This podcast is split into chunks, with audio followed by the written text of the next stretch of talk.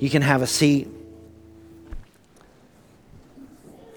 Oh man, I'll, t- I'll tell you what. Every time, every time that we uh, we sing that that song, Jesus paid it all. That's that's probably one of my that's probably one of my favorite um, hymns. That's kind of made this resurgence of of of being a little bit more uh, uh, common uh, in in our uh, in our songs here today. Uh, just that that that picture, that picture of Jesus is just awesome. And it's, and it's why we get to get together here today and, and, uh, and celebrate life and life in Him and, and be challenged and grow. And, uh, and so, man, I thank you, thank you for worshiping together this morning. Uh, it's, a, it's a great place to, it's a great place for us to start here, uh, here today. Well, this morning we are, uh, we're kicking into part two of a four part series called The Good Life. And in this series, we're going to be answering a, a, uh, a, couple of questions. One, what is the good life? Two, how do I get it? And three, what does it do? Let's face it, we, we, all, like, we all have this different perspective of, of what the good life looks like, right? Like, like maybe for you, that the good life looks like this. It's, we want to wake up in the morning on our terms, no kids, no interruptions from kids, no alarm clocks, in my case, no puppy uh, to wake me up. Um, we want to be woken up without uh, interruptions. We, we want to wake up to a day that's, that's, that's sunny and, and, and about 73 degrees with a gentle breeze.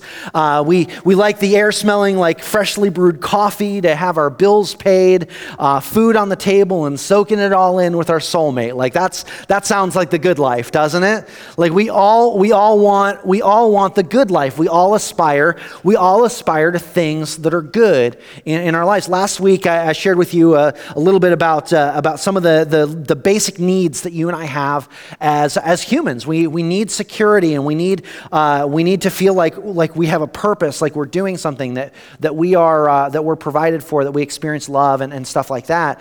The problem is, the problem is that, that when we talk about when we talk about this idea of the good life and, and trying to find, trying to aspire to this good life, the, the thing that we run into is, is that we live in a very, very broken world. You don't have to look far to see that this world is kind of a mess right now. But it doesn't keep you and I from experiencing the goodness in life that God has, has presented for us through Jesus, as He has promised that, that, he, that through Him and in Him, that we can receive life to the fullest, that we can live the good life here and now. Well, last week we started uh, with a letter from uh, the Apostle Paul. The Apostle Paul uh, was a uh, he was a, a, Jewish teacher that uh, converted to Christianity. Had this incredible story of what God did to get his attention, and uh, and we see that, that a lot of the, the New Testament writings that we have, a lot of them are letters that, that are to churches and to people who in whom he's he's met with and he's instructed and he's kind of passing these things on. And we have these letters here today that kind of give us some guidance as far as what it looks like to live the Christian life. And so, in this, uh, in this one particular letter, Paul writes to a young pastor named Titus. And, and Paul urges Titus to make sure that the church stays on track, that the church devotes themselves to doing what is good. And it's not just good for goodness sake. He urges them to, to do what is good in order to be able to meet the urgent needs of the people around them so, and to keep them from living unproductive lives. None of us want to, at the end of our days, none of us want to have it said about us that their life was meaningless. None of us wants on our epitaph that here lies, you know, a person who had zero impact on the world around them, they will not be missed. Like nobody, nobody wants that kind of like nihilistic outcome, do they? So, so throughout this letter, so throughout this letter, which we'll see here in the next couple of weeks, Paul gives us this definition of the good life. How many of you remember it from last week? Sir, one person remembers it. Callie, what? It, yeah, I'm going to put you on the net. Can I put you on the spot? No? No? All right. All right. So, uh, all right. So I'm going to say this because this is kind of the, the, the statement that I hope sticks with you so that and, and as we explain this and as you understand this, it becomes more and more real uh, as, you, as you understand. You remember it? it's the equation, yes. What's the equation for the good life?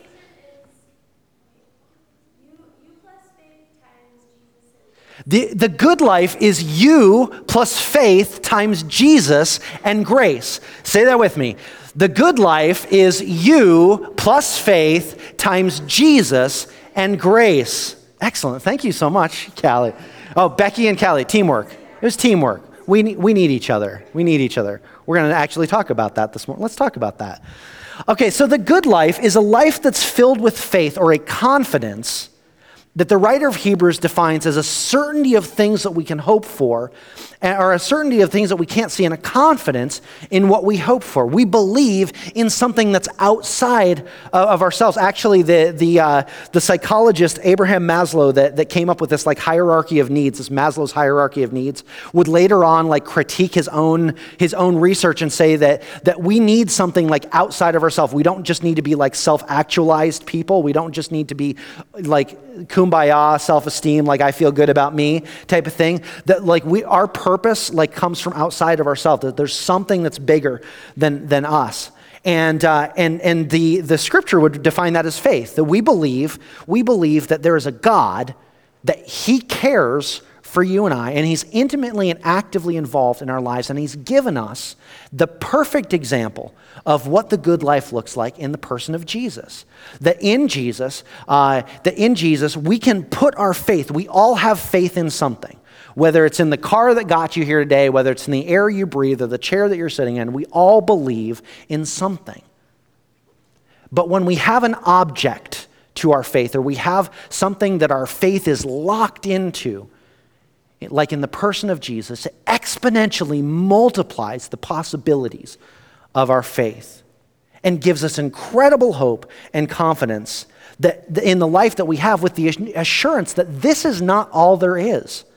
And in the meantime, while we're waiting on that moment to be reunited with God, we pursue a life of faith that is full of grace or it's, it's, unmer- it's full of unmerited favor. That we are not only receive, we receive this thing from God, this love from God, that there's no way that we could ever earn it. There's no way we could ever work, work enough to, to earn it and gain it uh, or be good enough for it.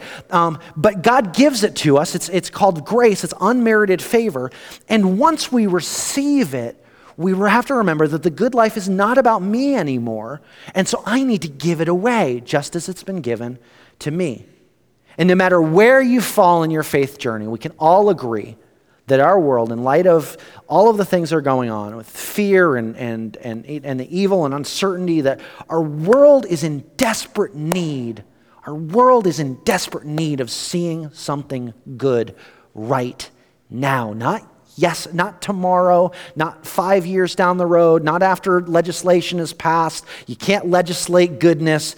Um, our world desperately needs to see it now. And this is why Jesus prayed those words that, that echo through the centuries of God, your kingdom come and your will be done on earth as it is in heaven.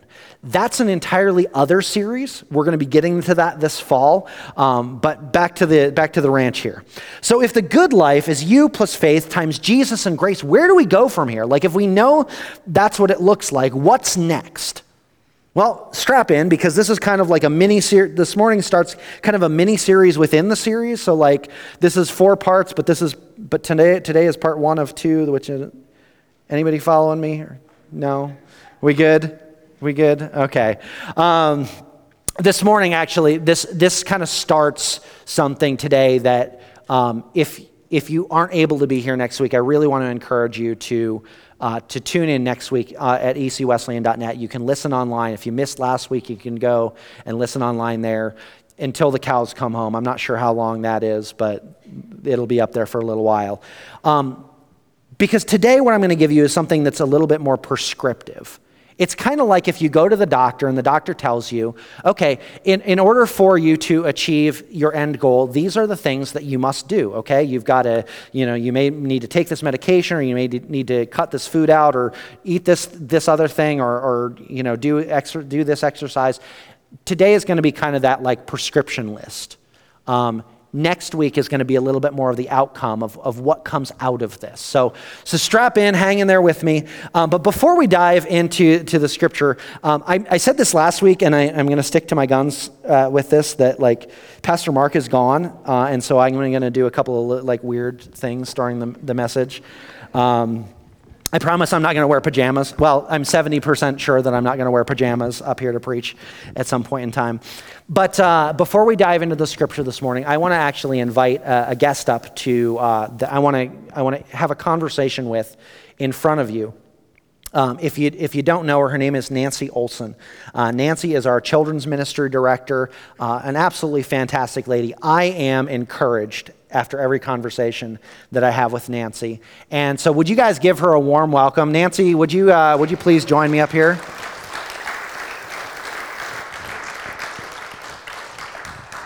And I'm going to give you this handy dandy handheld microphone. Welcome, Nancy. Thank you. How you doing? Oh, I'm fine. You doing all right?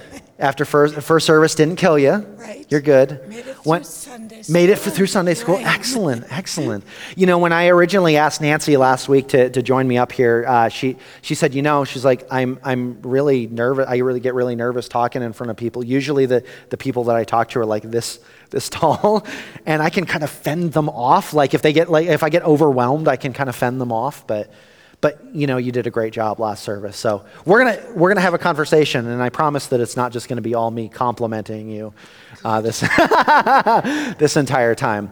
Um, Nancy, uh, share a, a, little bit of your story with us. How did you how did you become a Christian? Well, I first became a Christian back in the seventies. Um, there was bigger hair back then. Yes. That's what I hear. A lot more. Hair. A lot. Okay. Um, you know, I, I prayed and I went to church sometimes, but I never made that deep commitment to God. And then I met my husband, Vern, and we got married, and we both knew that God wanted more from us than what we were doing. So we went to several different churches, ended up here walked in the door literally the first Sunday, and God said to me, Well, this is where you're supposed to be. And we've been here ever since. And it's just been awesome to just rededicate my life to God and surrender to Him. And I've asked God to use me in whatever way He wanted to. And when you pray that prayer, God uses you not always like you think He will, but He definitely will use you. It's really, you know, Nancy, uh, one of the parts of your story that you didn't share that was one of the things that actually brought you here was a cup of coffee. It uh, was. um, it was. It's. It was really kind of interesting. Uh, a couple years back, uh, Pastor Dave uh, had uh, had done an outreach down at Starbucks, and we got together with a bunch of people, just buying people cups of coffee and stuff like that. And I think I think it was Vern that was just like, "I know what you're doing." Like, I, I know, I know, I'm on to you. I'm on to you. I know what you're doing. Um, I can tell you that story quickly. Yeah. We pulled up at Starbucks, which we don't do very often, and here's this guy standing by the window. And we thought, what is he doing?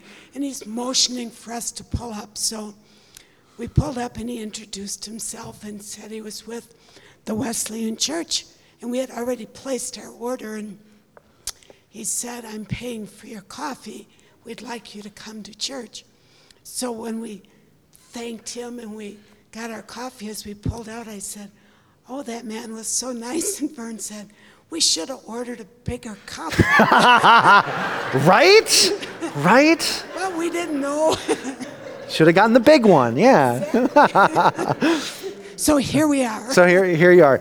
Uh, that's you know I, I am I'm fascinated by that. That's that's that's an awesome. I love that. I love I love you know every time we talk about that. Um, at, at, what point though, uh, Nancy, in, in your faith journey, uh, you you kind of alluded a little bit to this, but um, at, at, what point in your faith journey did you realize that um, your faith was actually calling you to action? Like, it wasn't just that I have this like intellectual assent or this intellectual understanding of who God is and, and, and what it means to be a Christian, like, but it's actually like, it's, it's actually like changing you and it's causing you to, to act differently or, or, or calling you to action. What did, what did that look like for you?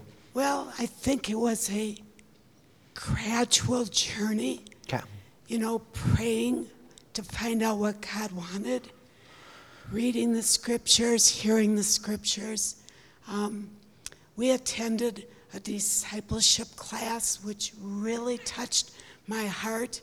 Um, Matthew 28 tells us to go out and baptize, go out to all nations and baptize and preach the word, and it's a command. It's not a suggestion. And it really touched my heart that God was speaking to me.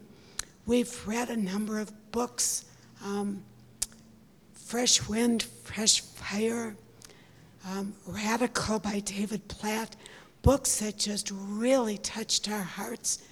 And God spoke to me saying, You need to do something. You have a gift of teaching. I taught in the Eau Claire School District for 25 years. And it was time to start teaching children about God. So it happened slowly, but step by step, God led me to where He wanted me. It's interesting that you say that it was kind of like this this progression that it wasn't just like you know one day bam like then you're suddenly like you're like hey suddenly you are the children's ministry director you know um, that that Scary. that would that would be rather scary. That would be rather rather scary. But you you had mentioned that like there was there was kind of this like gradual like you're you're owning you know you're kind of owning your faith you're you're you're taking you're investing in it like as you're not only reading scripture but you're also reading uh, other books. Um, Jim Fresh Wind Fresh Fire amazing uh, amazing story uh, radical uh, really challenging um, I know another guy uh, Francis Chan uh, his book Crazy Love was another one that, for me personally, was one that, that just really kind of uh, kind of pushed me to uh, to a, a, place where I was like, okay, I, this my faith needs to do something. Like it, I can't just I can't just sit on my hands anymore. But when when you when you read stuff like that, and and kind of like the title of, of one of the books there, it sounds radical. Like it sounds it sounds like something that that's just like completely foreign, left field. Like like only crazy people you know do this kind of thing. But what what were some of the what were some of the fears that that kind of came out of like you you started having this realization that my faith needs to do something i need to be active in in this what were some of the fears that that came out of that Wow. outside of sitting here today Outside- yes, outside of sitting here. Um, you know, I started out on Wednesday evenings doing Awana, which was a number of years ago. And it was something I prayed and prayed about. I knew I was a good teacher. I taught reading, writing, math. I was good at that. But all of a sudden, I realized God was using me to teach children about Jesus, about salvation, and I did a lot of praying that what I say and what I do is what God wants, not what I want. Um, one of the fears I really had was when I was asked to take over as the children's ministry leader. I was filling Judy Ritter's shoes. which if, if you don't know judy was the had led sunday school and led the For children's church time. for a long long time had a great legacy of children's ministry And that was scary to me. Um, I cried about it. It was like, wow, I don't know if I'm up to this. I don't know if I can do it. But I have found the more I pray, the more God is right next to me, helping me and showing me what to do. And God has spoken to me about prayer so strongly in the last year or two. You know, if you're not praying, you're not hearing God's voice. And so I just thank God that He's led me in this direction. Yes kind of, prayer's kind of like one part of a two-sided conversation right like Oh, yes. Yeah. um, yeah. Thank you so much for, for sharing that. Um, one one last question for you. Um, what are what are some of the- as as you've been teaching now? You know, you, you talked a little bit about that, like kind of trepidation in in um, in in stepping into a role like that, and and um, I'm sure there are other people too that have had fears uh, about that. What are, what are some of the character qualities that matter uh, when, it comes to, uh, when it comes to a person that leads within a ministry? Well, I think, first of all, you have to be right with God. You need a repentant spirit. You need an open heart so you know what God is telling you. You need to be honest and you need a lot of prayer. Um, I've prayed for so many things, and God has been so gracious. We lost some of our Sunday school teachers. I prayed about it, and people came up and said, Would you like me to help you teach? And it was like, Thank you, Lord. Um, I love it when that happens. oh, so there's some awesome people helping out. I still do need a few substitutes or helpers. Shameless plug. So I am plugging for that. If God speaks to your heart to work with these children, it is so awesome to be with them, to listen to them talk, to listen to them pray. Some of the youngest children will pray in front of the whole group, and it's so wonderful to see what God is doing through them. So you just need to surrender to God and ask Him to use you. Not that I won't make mistakes, we all do, but we need to just keep seeking God and asking His help. Excellent. Thank you so much for sharing, Nancy. Would you guys give Nancy a round of applause? Thank you so much.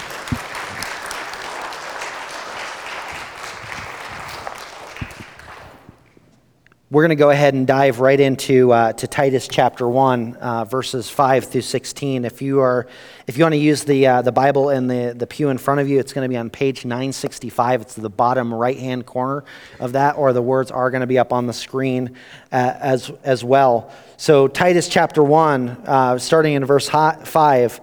The reason I left you in Crete was that you was that you might straighten out what was left unfinished and appoint elders in every town as I directed you. An elder must be blameless, the husband of but one wife, a man whose children believe and are not open to charges of being wild or disobedient. Since an overseer is instructed with God's work, he must be blameless, not overbearing, not quick tempered, not given to drunkenness, not violent, not pursuing honest or dishonest gain. Uh, rather, he must be hospitable, one who loves what is good, who is self controlled, upright, holy, and disciplined. He must hold firmly to the trustworthy message that has been taught so that he can encourage others by sound doctrine and refute those who oppose it. There are many rebellious people, mere talkers and deceivers, especially those of the circumcision group. They must be silenced because they are ruining the whole households by teaching things that they ought not to teach, and for the sake of dishonest gain. One of their own prophets has even said Cretans are always liars, evil brutes, lazy gluttons. This testimony is true.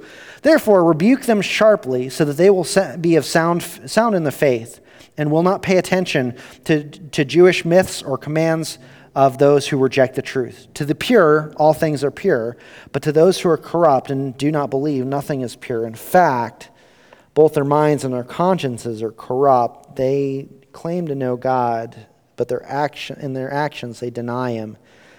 They're kind of detestable and disobedient and unfit for doing anything good. You must teach what is according with sound doctrine. Now, there's a lot that's going on within this passage. And I shared a small window of, of the context here of Titus's situation last week, but there's, there's more going on in this passage that we need to, to look at. Titus is ministering in the Isle of Crete. This is a brutal place to, to be. Uh, geographically, it's, it's located in the Mediterranean Sea, making it historically uh, a historically contested uh, island. Uh, it, uh, it had occupation from different empires, from Egypt to Greece to Rome, as well as various Arab uh, tribes as well. The island had this pattern of, of being divided up into these warring city states, often breeding a, a pretty lucrative environment for mercenaries and pirates along that, there's this contingent of Jewish Christians that were holding on to, to part of Jewish law, which the apostles in the early church, through prayerful discernment, through the Holy Spirit, uh, they discerned that these were stumbling blocks to Gentile believers or, or to, to non Jewish people to have to submit to in order to follow Jesus. It was like an extra barrier that was keeping people from God. And these people were not only discouraging those who wanted to follow Jesus, but they continued to spread this really false and really destructive teaching. And so, into this mess, Paul writes to Titus and he says, Hey, by the way, um, you should appoint leaders and make sure that they're upstanding citizens with solid theology. No big, no big task, right? In other words, Titus, we need leaders that are asking a key question Are we good? The, the reason I asked Nancy the, the last two questions that, that I did was because they're incredibly significant to us as we consider reading passages like this. I think oftentimes we can, we can go into a passage like this and we can see the mess. And, uh, and oftentimes uh, we can feel really, really disappointed or really, really discouraged and disqualified from any type of leadership. But remember as we read this, we're trying to figure out what it has to say about the good life, a life that's you plus faith times Jesus and grace. And in order for us to move forward, we have to, letter A, deal with the mess to get to the miracle. We have to deal with the mess to get to the miracle. We have a wealth of, of heroes uh, throughout the, the Bible who, if you've been a Christian for any amount of time, it's, you've probably at one point in time said, Man, I just really wish I was like David or, or like Moses or like Gideon, or, or maybe I want to be like Ruth. I want to be like, I want to be like Mary. And it's great for us to have role models. It's great for us to aspire to, uh, to something. But if you really read scripture, like it's full of really, really deeply flawed people. Uh, and, uh, and, and uh, it's, it's funny if you, if you take a survey of this. I mean, David, David was an adulterer. Moses was a murderer. Gideon, a coward. Ruth was manipulative. Mary wanted Jesus to do party tricks. Then the list goes on. I mean, these are flawed people who their life was a mess, but God did miraculous things in them and through them because of one simple factor grace. Grace makes it possible in whatever sin or failure that, uh, that you find yourself for God to transform your most epic fail into a full on miracle. It makes the answer to the question of, are we good, a solid yes from God. Come on now, you know what I'm talking about. It's why we cheer for it's why we cheer for people when we hear their stories and we hear uh, the, the life transformation that, that, that happens in their in their lives. Um, a couple of months ago, uh, we heard uh, we heard a, teddy, a testimony from uh, the Gideons uh, from a young man named Christopher Ewan. Uh, maybe you got to see him last fall up at Red Cedar Community Church. I know he's spoken also at Jacob's Well here locally. Um, of a, just a, a, life that God just took and transformed, and, and, uh, and, and, and God is doing powerful things through this young man. Or, or maybe uh, you, you've, uh, you've heard the name Brian Cole in, in our area, a pastor that, that uh, God delivered from a life of, of drugs and Satanism. And, uh, and we look at stories like this where life is crashing, its, its trajectory is headed directly towards hell. And, and the, because of the grace and the mercy of Jesus Christ, this, the, the the entire trajectory has changed. And the beauty of these stories, the beauty of these stories is while they were in those places, that God's grace found them, that, that there's hope in that, that there is no place that you and I could run too far away from God in which His grace is, is incapable of reaching you. God is able to reach into the mess and create a miracle. Remember, the good life is you plus faith times Jesus and grace. God doesn't leave us in those places that he finds us. That's one of the most beautiful things about the Christian life. Is he doesn't leave us in those places that he finds us, but, he, but, but through Christ, he takes us beyond there. And I, and I know that if you've been in a Christian circle for long enough, you hear stories like this, and, and we, we celebrate those things, and we think, oh, those are great, those are wonderful stories. But my story, I, I, you know, God didn't save me from crack cocaine. Like, I don't have a good story. Like, I wish I did drugs. I wish I was in jail and I murdered people. Like, uh, how, how many times, like, have you heard a story and it's been like, you know, man, I wish my story was like that awesome. And we feel like, ah, nobody wants to hear my story. Nobody, nobody wants to hear that. I want to tell you this morning that, hey, guess what? Your, your life was kind of in a mess too. Uh, Romans tells us that all have sinned and fall short of the glory of God. Sin is kind of messy like that. Uh, we all have been in a mess somewhere. And maybe God has kept you from bigger messes. That's grace too. Um, that is, that's a, a, a, grace that is, that's a protection. That God has, for whatever reason, has, uh, has protected you from other circumstances that, that may have otherwise uh, sought to destroy you. Your life and your story, they matter because in all of our lives, in our, all of our lives, whatever your story is, you are not disqualified based on the, the dramatic nature of, of you entering into a relationship with Jesus. Your story matters because God is a part of that story. God can take any life, can transform any life, wherever you find yourself, whether it's ambivalence or in full blown rebellion. I'm running away from God. I'm heading, I'm going to do the exact opposite. Like God can meet you where you're at in the mess. You are not disqualified from the good life when you pursue God. And Remember, when you receive this grace, that it's not about you anymore. And so the good life calls us to letter B, to own our influence. Paul instructs Titus to find leaders who, who have left behind their former lives, that they've, they've left behind the deception, following of, of wrong teaching. They left behind the brawling and the rebellion of the past, and they traded them for lives of integrity and authenticity and accountability. Like, wouldn't that be, wouldn't that be awesome? Like, if, if our political candidates right now, like that was the platform, like, I'm going to be authentic with you. I'm going to share with you my mis- the mistakes of my past, and I'm going to be held accountable to that, and I'm going to be, I'm going to be full of integrity in the future. Like, wouldn't we all vote for that? Like, wouldn't that be an awesome platform to run on? but, uh, you know, we, we, uh, we've been called, we've been called, and, and God, God has, uh, has called these leaders, and just as much as you and I, to, uh, to lives of integrity and authenticity and accountability. Remember, when we add to our faith Jesus and focus on Jesus, it exponentially multiplies what's possible and an incredible side effect of that is that people start noticing. Like, if your life is transformed, if it's changing, people are going to start noticing that change. Let me ask you something. Did you know that you're a leader? Did you know that you are a leader? Like every person in this room, you are leading another person or you're leading other people. Let me put this another way by asking a question. Is there, have you ever asked anybody for advice?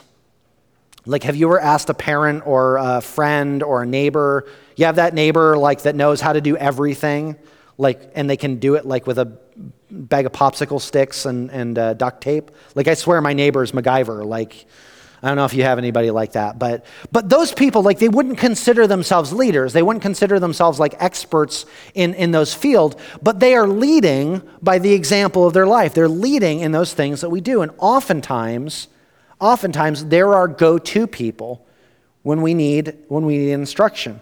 To this day, my dad, my dad is a phenomenal bass player.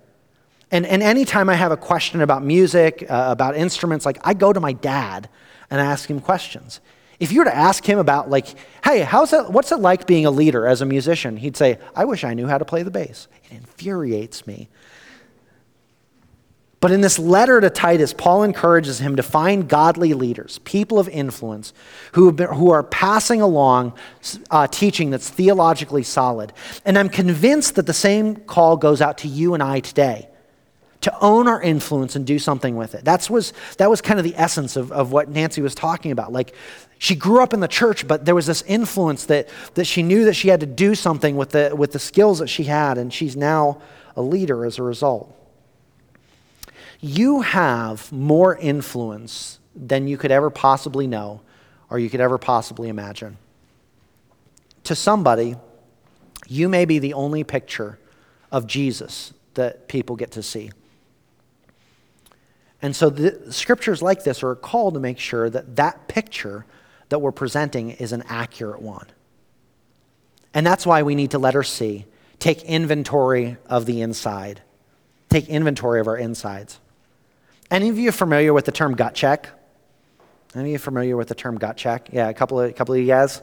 If you're not familiar with the term, I'm not talking about like any type of like ultrasound or radiological study that shows like everything that's in here though that is a kind of a gut check of some sort. But a gut check is, was where your instincts are recalibrated by external information that you receive. It's kind of like going on a road trip where you, you discover that there are roads, there are better roads that you could take to get to your, your final destination, and you have to recalculate or recalibrate your path. As people pursuing the good life, we're leaders by God's grace through faith in Jesus. Last week, I'd mentioned that, that we get numb as, as Christians to our need for grace and the call to give it away. That's why the, the are we good gut check comes in, and you and I ha- really have to ask that question. For, for the Cretans Titus was working with, it was a matter of rebuking false teaching and replacing it with the example of Jesus. In the message uh, translation, it puts it like this Paul asks, Is the person well thought of? Are they committed to their spouse? Are, they, are their children believers? Do their kids respect their parents and stay out of trouble? Are they pushy, short tempered, drunk, bullies, or money hungry? Do they welcome people? Are they helpful, wise, fair, and reverent? Do they have a good grasp on themselves? And do they understand the message of Jesus? These are incredible gut check, are we good yet questions. And really, like, if we're going to pursue the good life, if we're going to pursue this life that's adding to our faith, that Jesus is enhancing our faith, and that uh, and He is the focus of it, and that we're we're living in both receiving and giving grace, we have to ask questions like this. And actually, it's a part of Wesleyan tradition to do so our, our, namesake John Wesley actually would get together with these, uh, these bands uh, of friends, and, and they would get together daily and ask 22 questions. Um, and, and they would do this in the spirit of, of Hebrews chapter 3, verse 13, which says this Encourage one another daily so that none of you may be hardened by sin's deceitfulness. These are hardcore questions, but if you truly want the good life, it's imperative that we're in relationships of accountability with other Christians. I was talking to some people earlier today, and this theme has come up throughout their week where it was in a, a, study that they did, or they had conversations with other people about how much they needed each other, how much they needed Christian community to spur each other on. Remember, our world desperately needs to see the goodness of Jesus now, and in order for that to take place, we need to make sure that we're representing him accurately. So, on the back of your handout here, you actually have a list of those 22 questions. Um, and, uh, and I just want to like touch on these like just really, really quick. Am I consciously or unconsciously creating the impression that I'm better than I really am? In other words, am I a hypocrite? Wow, that's a great place to start. Let's move on. Am I honest with all my acts and words, or do I exaggerate? Do I confidently pass on to another that which was told me in confidence? Can I be trusted? Am I a slave to dress, work, friends, or habits? Am I self conscious, self pitying, or self justifying? Did the Bible live in me today? Did, did I, do, I give time to, do I give it time to speak to me every day? Am I enjoying prayer? When is the last time that, that I, I spoke to someone else about my faith? Do I pray about the money I spend? Do I go to, do I get to bed on time and get up on time? Did I diso, do I disobey God in anything? Do I insist upon something in which my conscience is uneasy? Am I defeated in any part of my life? Am I jealous, impure, critical, irritable, touchy, or distrustful? How do I spend my spare time? Am I proud? Do I thank God that I'm not as other people, especially as the Pharisee who despised the publican? Is there anyone whom I fear, dislike, disown, criticize, hold resentment towards, or disregard? If so, what am I doing about it? Do I grumble or complain constantly? And I think the final question really is answered by all of the other questions Is Christ real to me?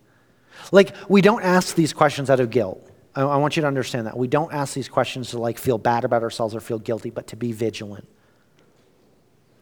And you know what happens when we do this, when we, when we ask questions like this? Great moves of God happen. If you, if you follow history and you look at where members of these bands that Wesley was, was a, a part of that, uh, that asked these questions, there were great moves of God that came out, including uh, both of the Great Awakenings and the revival in the Church of England. If you want to see the, the movement of God, we have to shake off mediocrity and, and dive into to this with both feet. Wesley would say this, and, and, and I would echo this statement because I want to see this happen. Give me 100 men who fear nothing but God and desire nothing, or, or fear nothing but sin and desire nothing but God. And I care not whether they be clergymen or laymen, they alone will shake the gates of hell and set up the kingdom of heaven upon the earth. If the end game of the good life is to be united with Christ in eternity and have the greatest possible impact on the world, on this world before we leave it, wouldn't it stand to reason? that the place where we start is considering what direction we're going in. We have to ask that question what direction are we going in? Are we good? And that's why we ask questions like this, and, and we can't do this alone. It's, it's why Paul wanted to make sure that there were solid people in each town that were, that were leading. It's, it's why in, in October, you know, this last year, Pastor Mark and I have been, been praying about the direction of the Eau Claire Wesleyan Church, and it's why we fervently believe that, uh, that launching connect groups with leaders who we believe that God has granted godly influence to will change not only our church community, but it will also change the Chippewa Valley. Here's the deal. And this is why we, we ask questions like this, and, and we're going to land the plane here. We ask questions like this, and we live in community with people like this because no one ever, no one ever wants to start a journey like this. No one ever wants to, to, to start out following Jesus and has intentions of failing. No one, no one who's seeking to lead a life that is you plus faith times Jesus and grace wants to fail. But if we try to do this alone, and we try and we try to, to, to just kind of make it up as we go, it's exactly what's going to happen. And wouldn't it be better? Wouldn't it be better as we're pursuing a life that is you plus faith times Jesus and grace, instead of leaving it up to chance, wouldn't it be better if you and I were to walk alongside of fellow Christians and daily ask the question Are we good? Are we good? I'm going to invite the worship team to, to close us out here uh, this, this morning. Um, and we're going to stand and, and pray together here. And, and I just want to I want to let you know that, that this morning, again, I want to remind you this is, this is kind of the prescription. This is hard. Um, next week, we're going to get into the what this actually does and what this looks like when, when, uh, when it's in full effect. And so, as we, uh, as, as, the, as the worship team leads here this morning, and uh, as, as we pray, I, I want to encourage you. Uh, maybe you need to, to spend some time, you know, in a conversation between you and God, and, and maybe you need to take that conversation in to, uh, to having with somebody that whose faith you trust, and you'd say, you know what, I, I have confidence in, in, their in their faith and their relationship with Jesus, and I kind of need to get on track with this. Remember, we can't do this alone. We're not meant to. Um, nobody, nobody is meant to do to do this alone. So let's stand together as we, we sing uh, the song Sovereign Over Us. But before we do so, let's pray. God, a, a message like this can land in all sorts of different places. But God, I, I pray that uh, I pray that as we uh, as we consider this question, or this "Are we good?" question, that um, God, would you speak to us? Would you uh, would you do something new in, in our lives here today that only you can? And God, I thank you for your grace. I thank you for how richly you've given it to us. So, God, would you, uh, would you deal with us this morning as we, as we ask you this question? We love you. It's in Jesus' name we pray. Amen.